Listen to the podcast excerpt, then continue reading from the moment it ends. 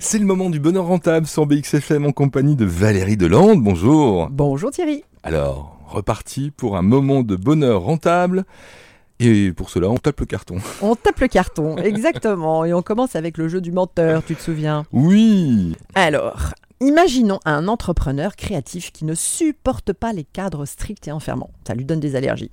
Il a besoin de s'associer avec quelqu'un pour développer son business. Ce qu'il a intérêt à faire, c'est de trouver quelqu'un comme lui qui n'a pas besoin de cadre et qui va savoir le comprendre parfaitement. Vrai ou faux? Moi, je dirais faux. Oh, comme il est bon Ça me paraît une évidence. Ça, te Il parle Il peut-être faut être complémentaire, sinon Ah, ça marche pas. Yes. Si on est les mêmes, euh, on- voilà. Forcément, bah Mm. c'est ça. C'est la règle du bonheur rentable, c'est la complémentarité. Donc si je m'associe avec un clone, évidemment, il y a peu de chances de réunir toutes les compétences nécessaires au développement du business. Et on va plus loin. C'est que le challenge, au contraire, c'est d'être attentif à l'opposé de nos comportements, à les rechercher, parce qu'ils correspondent généralement à ce que nous devons développer, le fameux miroir. D'autant que si l'on choisit quelqu'un qui nous ressemble, rien ne dit qu'il n'est pas adapté à notre personnalité. Lorsque l'on reste enfermé dans son piège, eh bien souvent on dépend du regard de l'autre et si l'on n'est pas conscient de nos forces et si on les minimise, bah, le risque est grand de rencontrer une personne qui va savoir les utiliser à son avantage. C'est ce qu'on appelle les gens toxiques.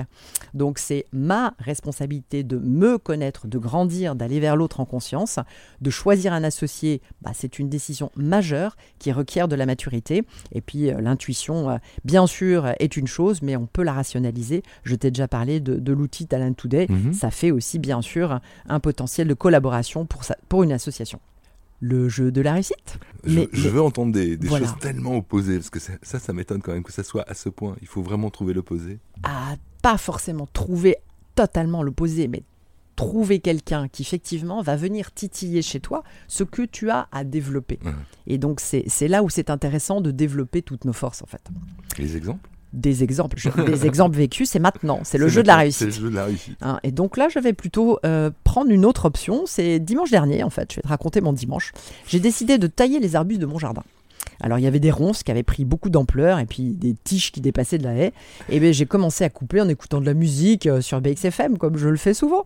Et puis, euh, c'est bien, hein Et puis, elle s'est arrêtée. Euh, et puis, j'ai petit à petit pris conscience de ce que je faisais, en fait. J'étais en train d'éliminer les éléments toxiques de mon jardin. Au début, je trouvais ça joli. Il y avait des petites boules rouges accrochées à des ronces. Je me disais, ça va bien, quoi. Mais les toxiques, en fait, ils savent souvent prendre une apparence attractive qui capte notre regard et nous détourne des épines qui sont en dessous. Et les tiges des ronces, bah, ça se renforce, ça se démultiplie, ça commence à étouffer et puis ça fait mourir les autres plantes. Donc en coupant en conscience, j'ai mesuré l'ampleur de l'envahissement. J'ai compris qu'il était temps de faire de la place pour que les plantes et les arbustes inoffensifs puissent à nouveau se développer. Et puis après, j'ai balayé devant ma porte.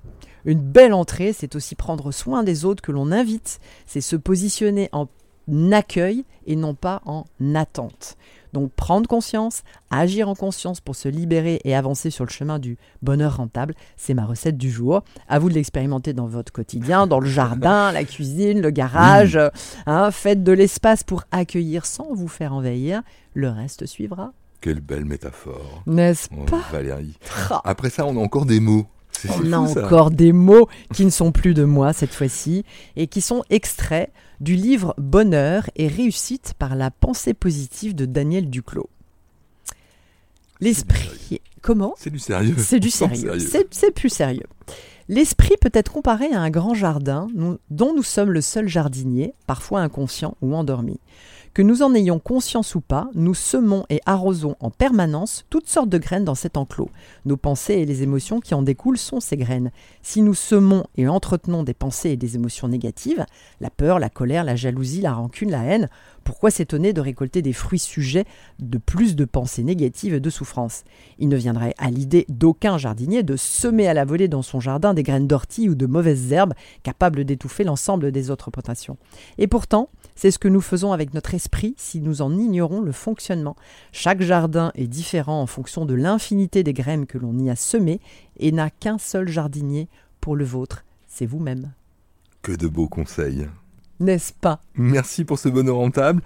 On se retrouve la semaine prochaine. On se retrouve la semaine prochaine. Au revoir Thierry BXFM, c'était notre spécialiste en conseil, formation et gestion de projet. Valérie Delande, experte en dynamisation entrepreneuriale depuis 35 ans.